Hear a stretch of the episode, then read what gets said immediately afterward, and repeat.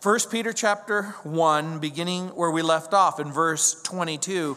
Since you have purified your souls in obeying the truth through the Spirit, in sincere love of the brethren, love one another fervently with a pure heart, having been born again, not of corruptible seed, but incorruptible, through the word of God, which lives and abides forever, because all flesh is as grass, and all the glory of man as the flower of the grass.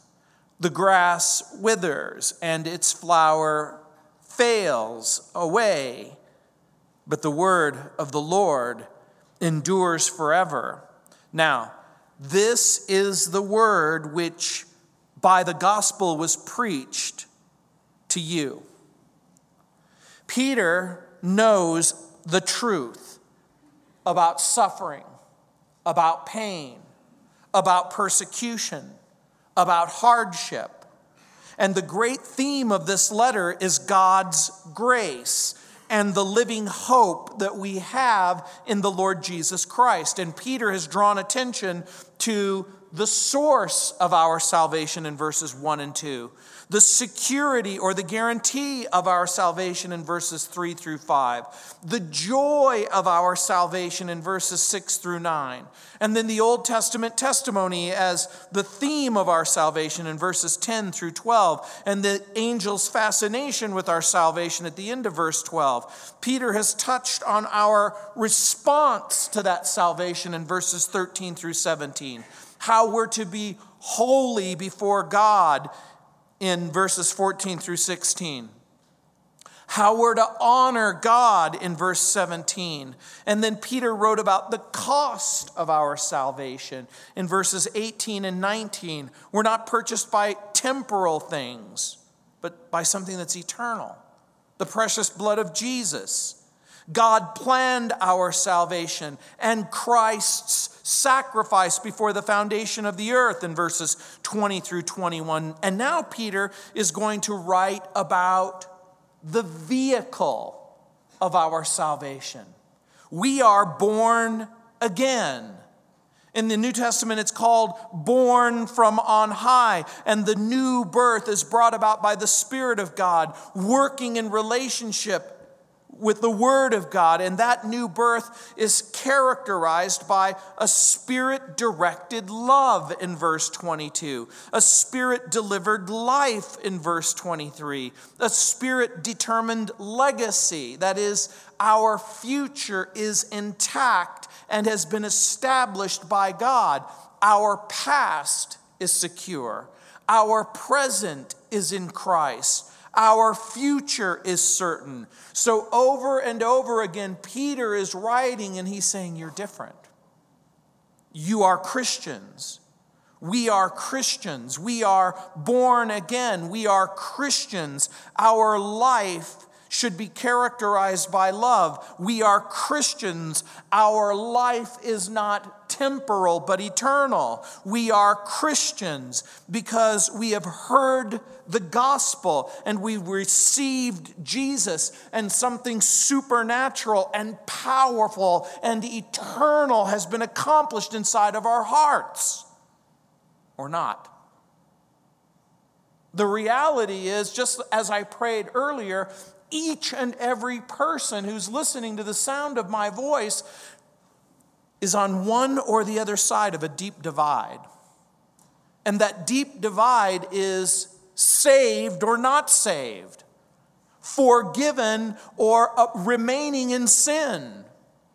And so Peter has encouraged the believer, the Christian, to live in hope in verses one through twelve, to live in holiness in verses thirteen through twenty-one. And now, and now the appeal is to live in harmony in verse twenty-two, all the way to the end of the chapter, and even beginning in the first part of chapter two. And by the way, would you say that your life is lived in hope? Is your life lived in holiness? Is your life conspicuously empty by the absence of hope? Is your life particularly marred by the absence of holiness. Because the reality is, if your life isn't lived in hope and if your life isn't lived in holiness, then the chances of it living in harmony are not good. As a matter of fact, harmony is a foreign word in many hearts and homes, and sadly, even in the church. Our lives as Christians within the body of Christ are supposed to be marked by unity and love for one another. And we're supposed to be characterized by our love for those who have no love for us. But sadly, we're often seen by both the believer and the unbeliever as fragmented and factious and, and divided and distressed. Accusations abound. Unity and love are desirable by most people, but for whatever reason, discernment and doctrine seem less desirable.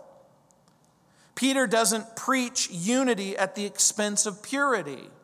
And Peter doesn't preach unity at the expense of truth. But Peter has in his mind the backdrop of the suffering and the pain and the persecution. And because the suffering and the pain and the persecution has been brought on by an onslaught of people in the world, I think what he's suggesting to us, it ought not to be caused by each other.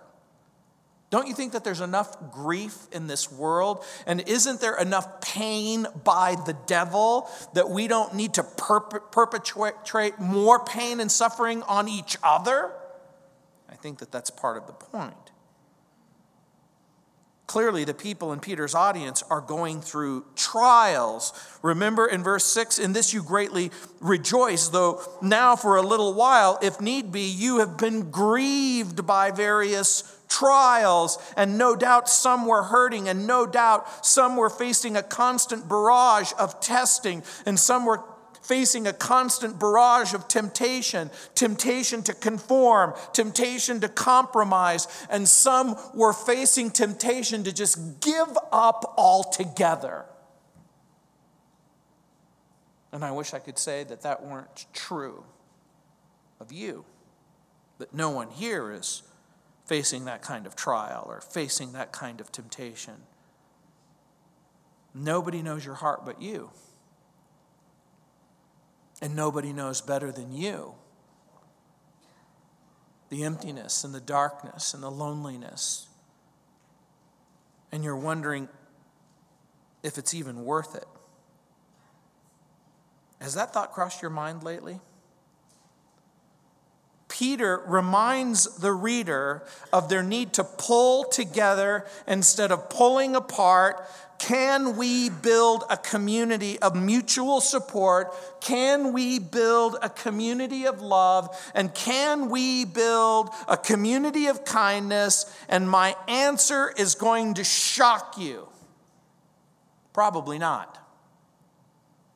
Unless there's a miracle.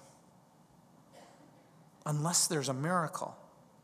Unless there's a supernatural work on the part of God, moving, changing, transforming, making sure that something is fundamentally different on the in, out, inside so that things can be different on the outside. Now, clearly, we have the example and the instruction of Jesus in John's gospel. With only hours left to live, Jesus takes a towel. He washes the disciples' feet. You'll remember in John chapter thirteen, verse twenty-four and through thirty-five, G- Jesus writes, or he says, a new commandment I give you, that you love one another, even as I have loved you, that you love one another, and by this all people will know that you are my disciples, if you have love for one another. Now you might think that the instruction and the command of Jesus would be enough to actually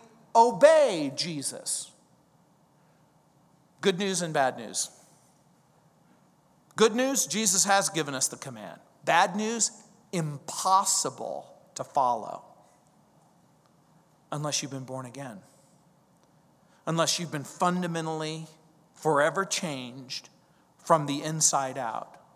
In other words, you can have affection for one another. You might even have a modest appreciation for one another, but you'll never be able to live the way that Peter is talking about unless there's been a radical transformation that has taken place inside of your heart. How can we live in holiness? How can we honor God? How can we live in harmony with one another? It must be through the supernatural presence of the Holy Spirit imparting to us a supernatural love commanded by Jesus and demanded as the sure sign from a watching world that you are who you say that you are.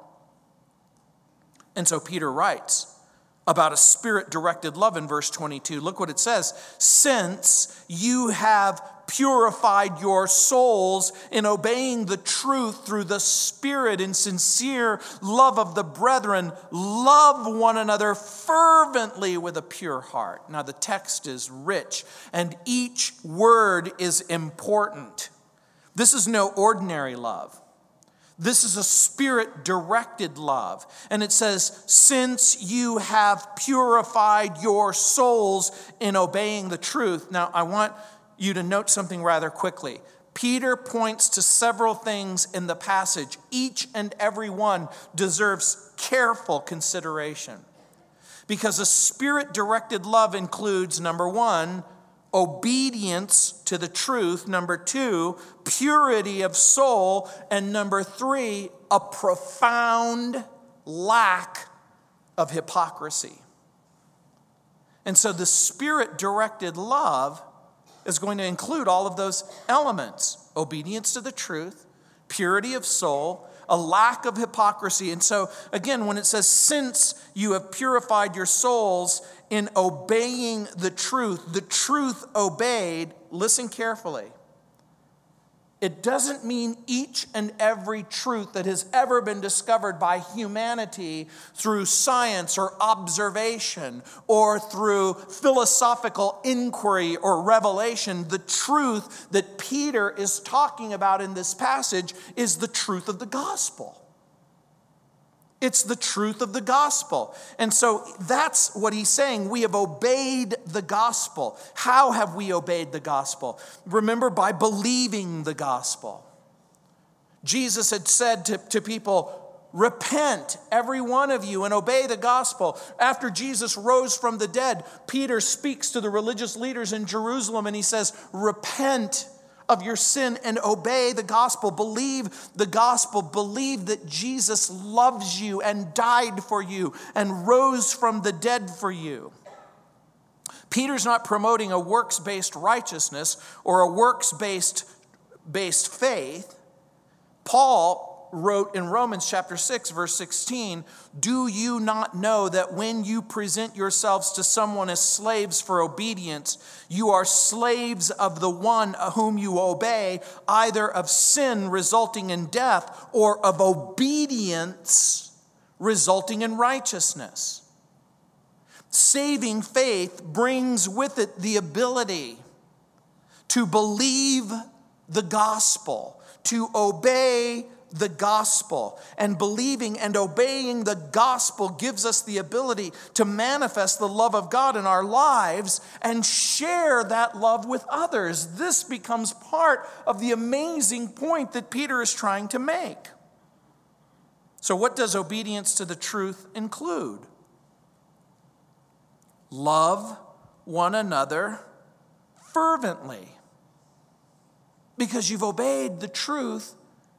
Because you've experienced life. And see, that's part of what the point is, is, is happening. Since you have purified your souls in obeying the truth. It speaks of an event that has taken place in the past that has present effects and ongoing effects.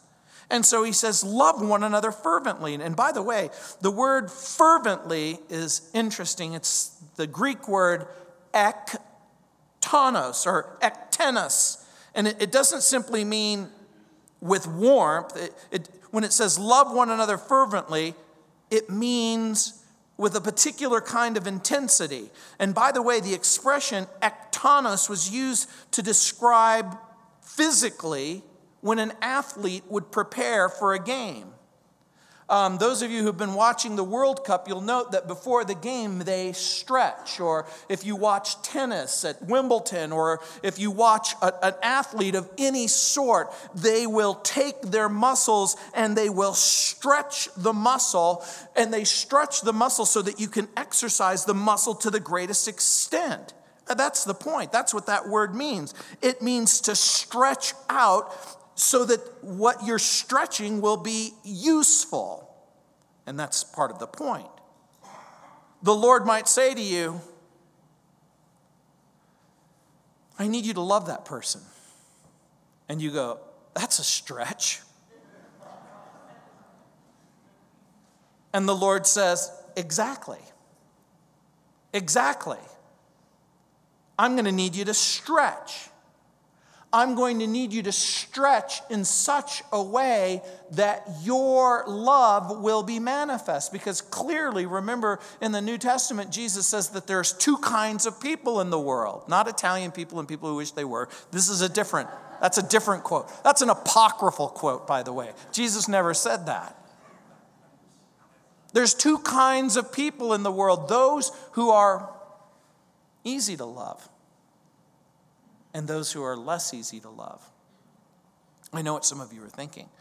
You're, you're probably thinking right at this very moment, I thank God that I'm in the category of those people who are easy to love.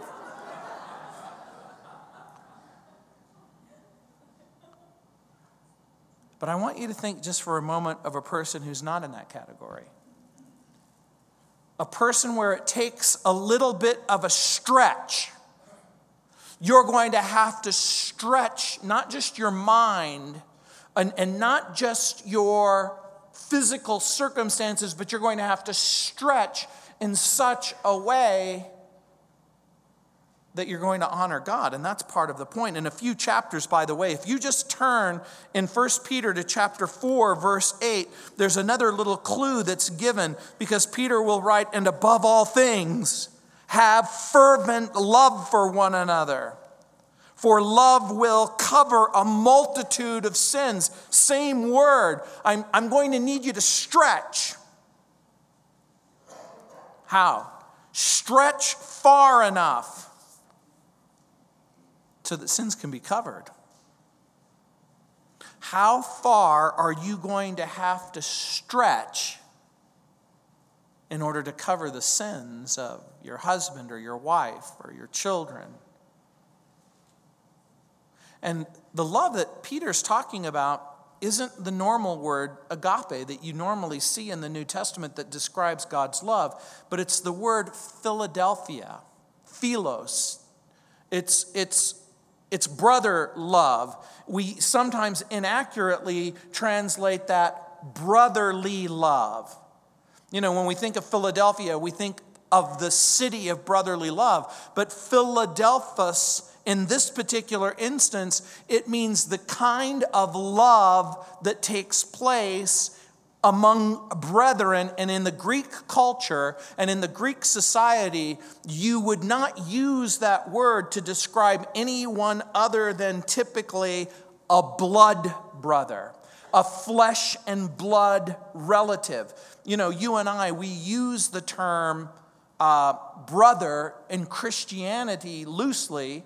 That doesn't mean that we share the same D N A or that we share um, a, a same genetic signature, that is, the same mother and father. But this becomes the point. In other words, a kind of affection that was usually only uh, available to family members now becomes available to everyone. Kenneth Wiest, writing about this, says, these Christians to whom Peter was writing already, they had a fondness and, a, and an affection for one another. The feeling of fondness and affection was perfectly proper in and of itself, but it could degenerate into an attachment for another, which could be very selfish. But if these Christians could blend the two kinds of love, saturate the human fondness and affection with the divine love with which they are exhorted to love each other, then the human affection would be transformed and elevated into a heavenly thing. Then the fellowship of saint with saint would be a heavenly fellowship, glorifying Jesus, most blessed in the results. There is plenty of phile, fondness, and affection among the saints, and too little of agape, which is divine love. It's his way of saying, look, there is a mental and an emotional affection that we have towards one another, or we don't. But the Bible says, guess what? This mental, emotional affection isn't what defines our friendship and our relationship and our willingness to respond to one another. So he talks about also the purity of soul. Now, the purity of soul doesn't come from some personal cleansing or, or personal willpower. He's not talking about having abandoned simply a former way of living. The purity isn't a human work, but rather this is the divine work of God. This is the purging of sin that accompanies saving faith. And that's what he's saying. Now, see, I want you to just think about what Peter's explanation is. Why did God purge you of your sins? The first answer that you might give is, so that I could be accepted by God.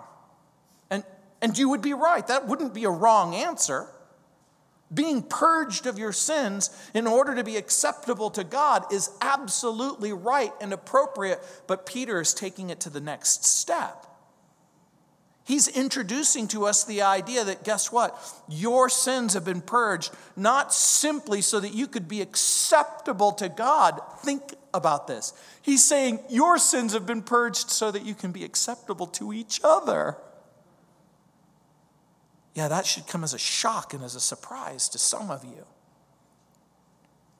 You mean God has purged me and cleansed me so that I could be a person who could love other people and, and be loved by them? That's exactly the point that Peter is making. Remember, Peter has already written that we are saved according to the foreknowledge of God the Father by the sanctifying work of the Spirit to obey Jesus Christ and be sprinkled with his blood in verse two. We know that we are made pure so we can be accepted by God. But you may have forgotten that you've been made pure so that you could have the wherewithal to be able to minister to one another and provide for one another and support one another and encourage one another and love one another. That's part of the point. And by the way, when he's talking about purity of souls, souls here stand for the entire moral and spiritual being. In verse nine, receiving the end of your faith, look what it says, the salvation of your souls. That's what he's talking about.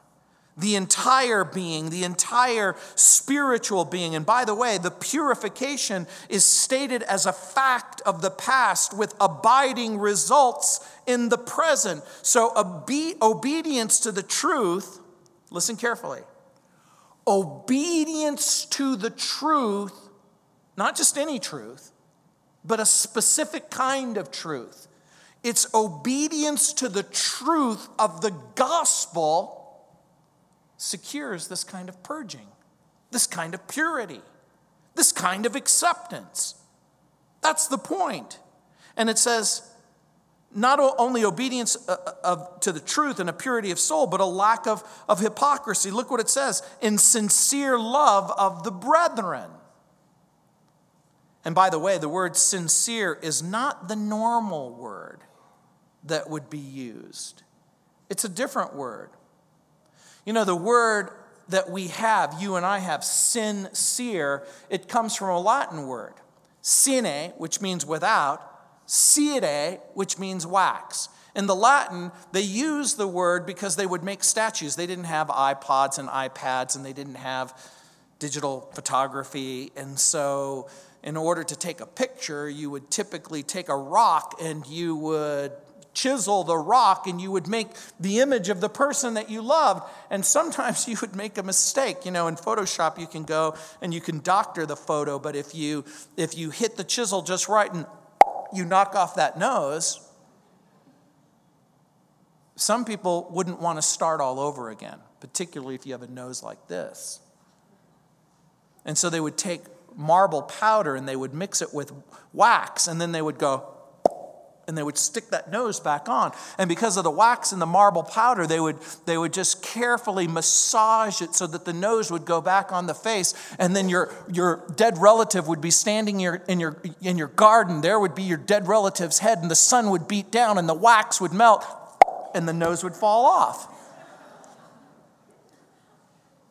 And so when you bought statues in the marketplace, the, they, they would say you bought it sincerely. That it is what it is, that it is what it, it, it says it is. But and, and this word comes from the Greek into the Latin language. It, it's a word that literally means without hypocrisy. And here, Paul, Peter knows the dangers of hypocrisy, and Paul knows the dangers of hypocrisy. In Romans chapter twelve, verse nine, Paul writes, let love, same context, let love be without hypocrisy. Peter says, the sincere love of the brethren.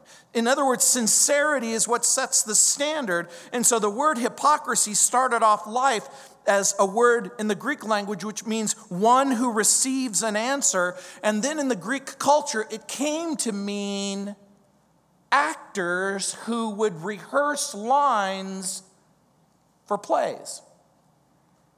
And so in the Greek culture, they would have masks and they would have mechanical devices, so that when you wore the mask and you used the mechanical device, you could change your voice or your inflection so that you could be become whatever character you needed to be. As a matter of fact, in the ancient Greek world, as well as the modern American culture, hypocrisy is sort of the lubricant of our society. People pretending to be things that they're not necessarily. And that's the idea. In case someone wanted to pretend to be something that they're not. And so now think about what Peter is saying. You would think, you would think, you would think that just simply obeying the command of Jesus would be sufficient motivation, but Peter is asking you to do something else. Not in simple duty, or simple discipline to love each other, but to do it because you really want to, because your heart is changed. That's the idea. Because in case someone wanted to default to some kind of legalistic requirement, Peter says, no, no, do this with a pure heart. Do this not because you are compelled to, because it's the right thing to do and it's the responsible thing to do. Do it because something's changed fundamentally inside of you with a pure heart.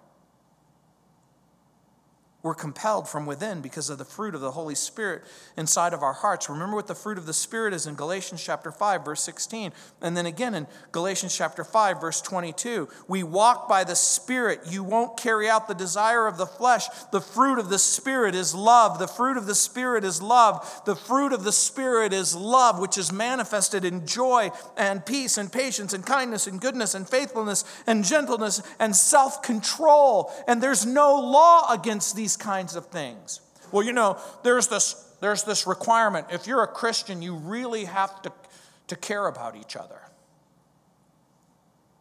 Sometimes people will say to me, you're a pastor, it's your job to love these people. Well, yeah.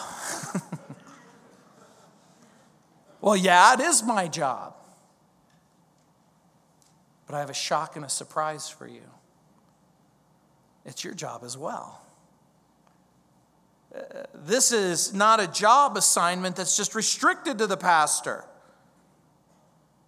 You're to do it honestly, in purity, without hypocrisy. You know, C S Lewis wrote, "A perfect man would never act simply from a sense of duty. Duty is only a substitute for love, like a crutch, which is a substitute for a leg. Most of us need a crutch from time to time, but of course it is idiotic to use the crutch when our own legs can do the journey on their own. Some of you have a religious crutch. The religious crutch is, the Bible says so, I get, okay, I love you. Okay, and why do you love me? Jesus commands it. You know, oddly enough, if that were a simple motivation and you simply did it from duty, at least you're doing it. But Peter calls on us to do something very much different. And he points to a spirit-delivered life as the reason. Look what it says in verse twenty-three. Having been born again, not of corruptible seed, but incorruptible, through the word of God, which lives and abides forever. I need you to think about the context of what you're reading. This isn't just simply a verse about being born again, although it is that. Remember, you've been made pure, and we already talked about that. I know I was made pure so that I could be acceptable to God. Yes, that's true, but you've also been made pure so that you can love each other. Great. You've been born again. Right, I've been born again so that I could be acceptable to God, so that I don't have to go to hell, so that I can go to heaven. Yes, all of that's true. But you've been saved for way more reason than to simply avoid hell and to inherit heaven. You've been born again so that you can care about each other and so that you can love each other. That's the added benefit. That's part of the point that Peter is making in verse twenty-three. And so again, Peter's comment about being born again is in the context of a call to harmony, to love each other in purity, fervently, sincerely, because we're born again. Look what it says, having been born again. Those four words in the English language, one very long Greek word. It's a Greek verb. It's in the perfect past participle. And again, that's not going to mean anything to most of you, but let me help you think through what it indicates for the text. The emphasis, again, is on a past event with ongoing results in the present, having been born again. Here, here's the point that he's making. You've been born again. That past experience has present results that have ongoing benefits. And part of the benefit is for you to love each other. Now, I want you to think this through. Because, again, tragically, whenever I speak, and I speak to this many people, I'm speaking to two groups of people. People who've been born again in the past because they really have entered into life in Christ, and those who have never been born again. They've never experienced forgiveness. They've never experienced what it means to be attached to the Father. They've never experienced the joy and hope that comes from being born again. And I, I certainly want to talk about that, and I will talk about that. But for the person who's not born again, the kind of love that is being spoken of in this particular passage, the expectation of fervent, stretching love that we're to extend to one another becomes impossible for the person who's not born again.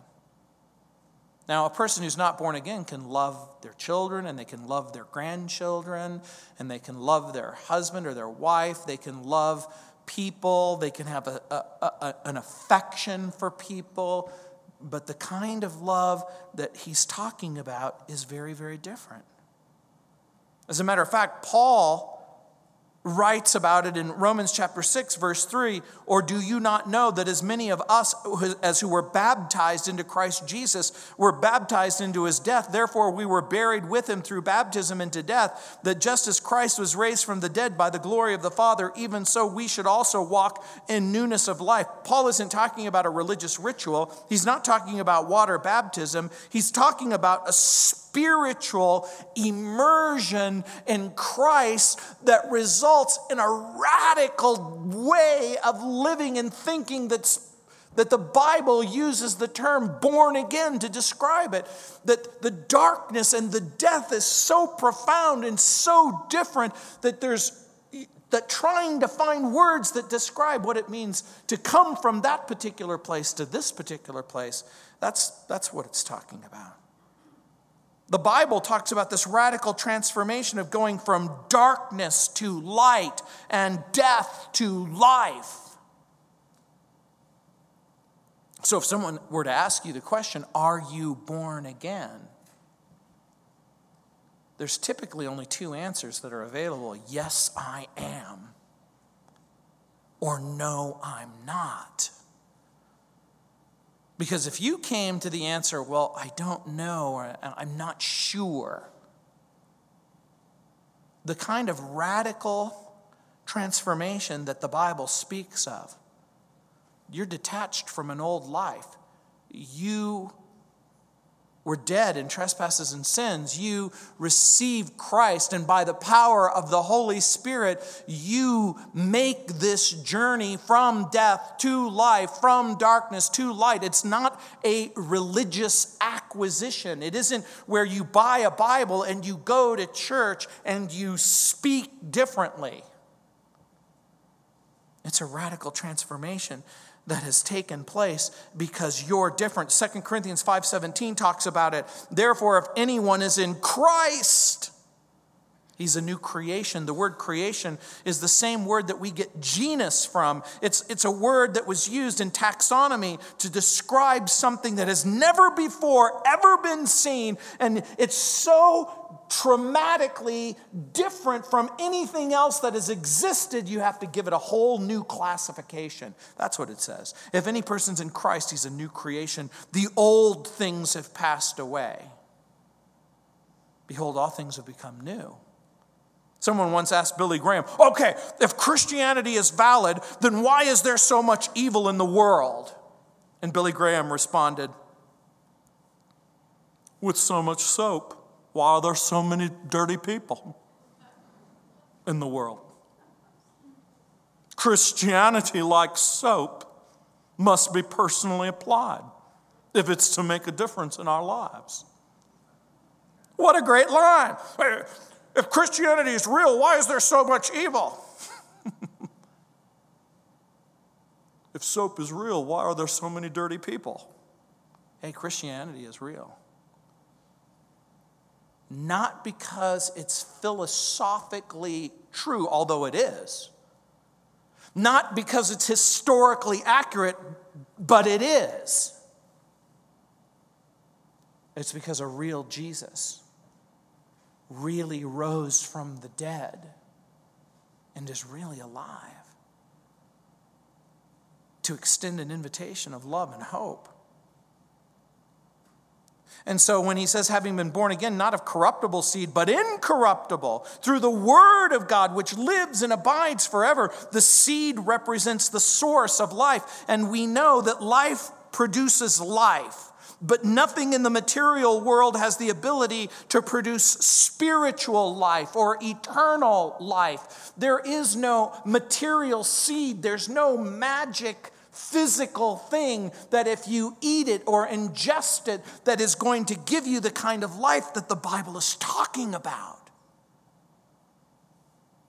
In order to have eternal life, it has to come from an eternal source. And so Peter says that eternal source, that incorruptible source, is the Word of God, which lives and abides forever. No wonder Jesus said, my words are spirit and they are life, in John chapter six, verse sixty-three. Well, how do I know that they're true? I had a kid call me on my radio program last week. From the sound of his voice, he sounded like he was ten years old. And he calls me up and he says, "What evidence is there for God?" I said, "I'm more than happy to answer your question, but, but let me ask you a question first. Um, hey, how old are you?" "I'm twenty-eight. The kid's maybe ten, right? I go, "If you're twenty-eight, then what year were you born?"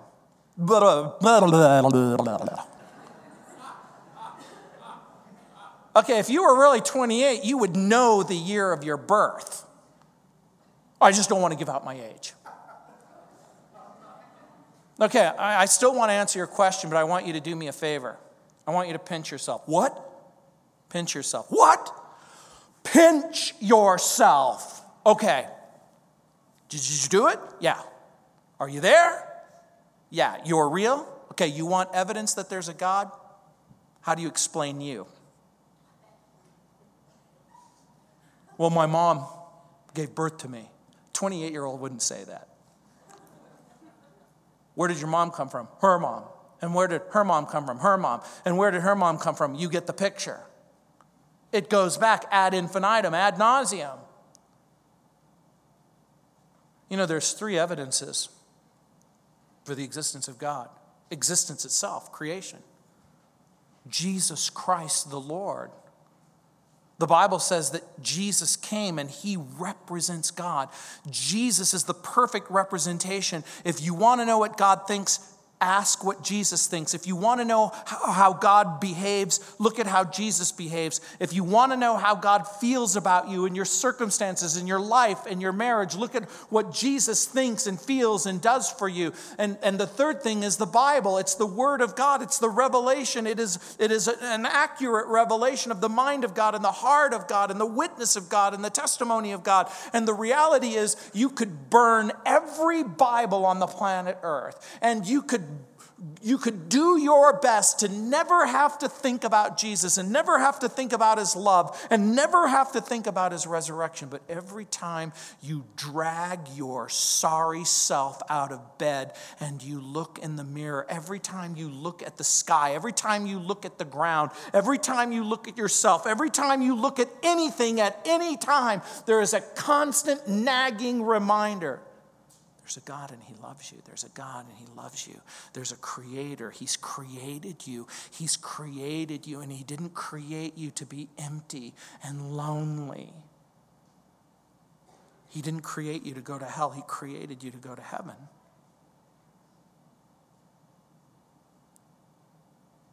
You see, theologians speak of this new birth as being monergistic. It's a big theological word, but it just simply means that there's only one way that this salvation experience works. It's the work of God. It's God's Holy Spirit. A baby can't be born by his or her own will. A baby is born by the activity of two people, a mom and a dad. In our world of modern science and even advanced technology, somebody could say, "I don't need a mom, I don't need a dad, I have a petri dish and I have, well, a sample." But guess what? You still need the sample. You still need the seed and you still need the egg. But it's the Spirit of God and the Word of God that unite to produce a new life.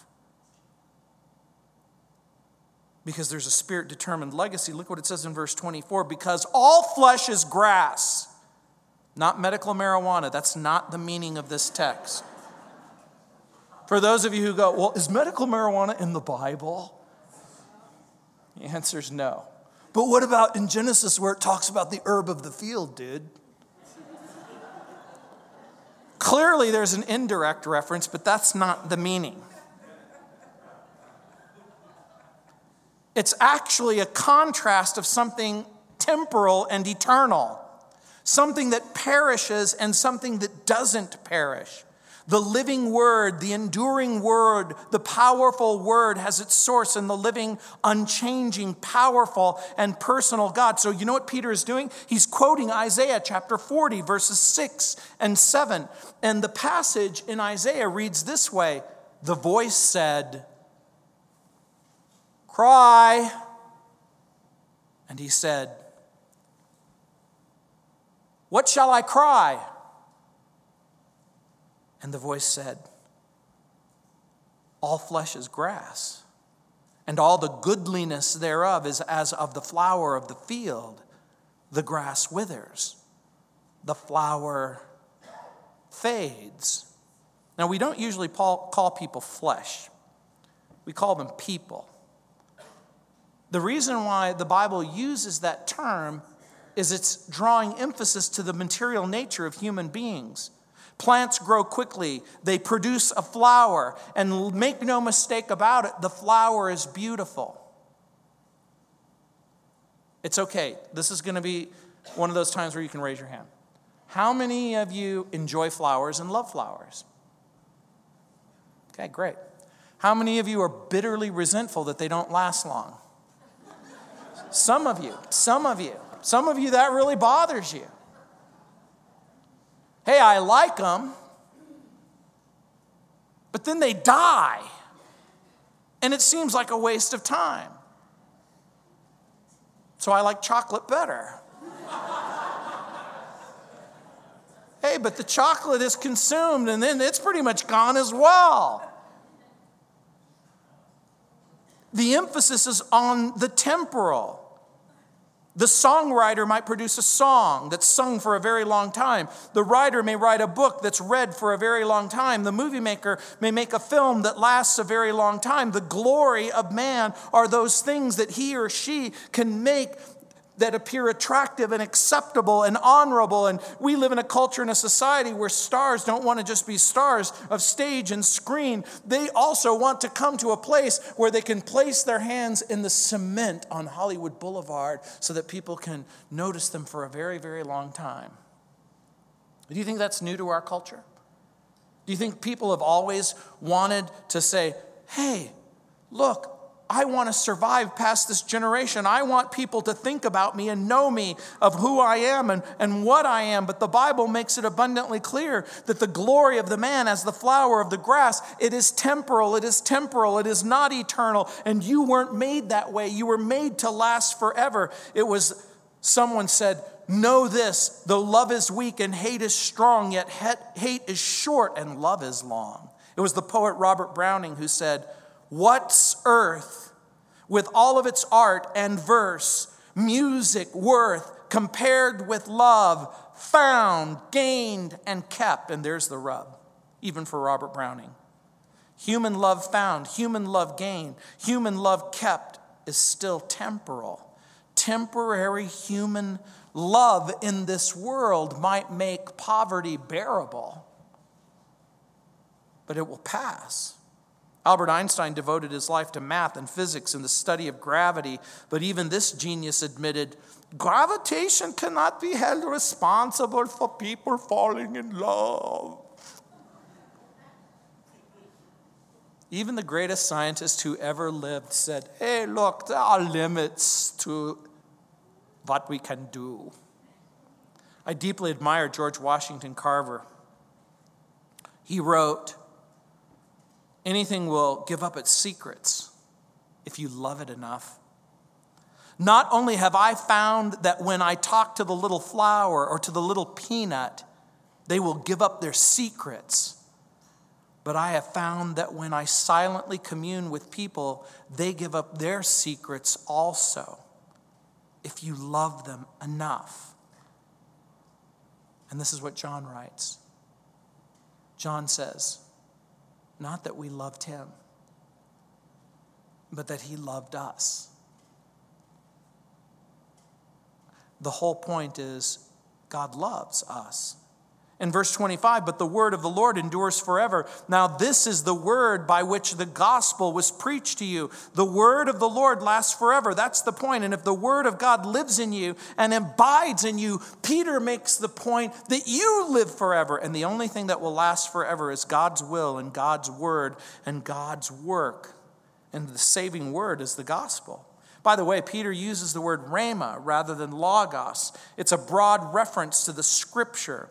And remember, Jesus said, most assuredly, he who hears my word and believes in him who sent me has everlasting life and will not pass into judgment or will not come into judgment, but is passed from death into life. And so the born-again believer possesses this life of the Spirit, and the life of the Spirit purges us from sin, and the life of the Spirit gives us the ability to live forever, but it also gives us the ability to love forever, not just God, but each other.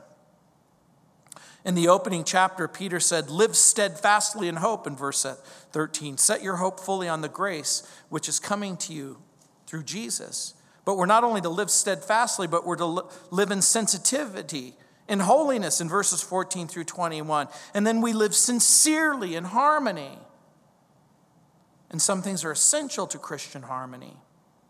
Purity, truth, and love. And Peter says, look, you're all members of the same family and you all have the same love. And so love each other with the same heart. In a few short verses, Paul is going to give us a laundry list of what not to do. But it's really important that you meditate on what you can do. You know, it's not often that I get to go to a baseball game, but last week I got to see our Rockies lose to the World Series champs, the Boston Red Sox. Now, to our credit, we won two of the three games. But when I was watching the game, I remembered reading a long time ago about another Red Sox player. It was July fifteenth, nineteen eighty-six. Roger Clemens was a right-handed pitcher in his first All-Star game. And in the second inning, he came to bat, something he hadn't done in many years because the American League's designated hitter rule. And he took a few uncertain practice swings, and then he looked at the pitcher, Dwight Gooden, who just the previous year had won the Cy Young Award. And Gooden wound up, and he threw a white-hot fast ball right past Clemens, and with an embarrassed smile on his face, Clemens stepped out of the batter's box. And he asked the catcher, Gary Carter, he said, is that what my pitches look like? And Gary Carter said, you bet they do. And Clemens bravely stood at the plate and struck out. But he went on to pitch three perfect innings because he knew how intimidating a ninety-nine mile an hour fastball can be. You know, there's only a handful of people on the planet Earth who can hit a ninety-nine mile an hour fastball.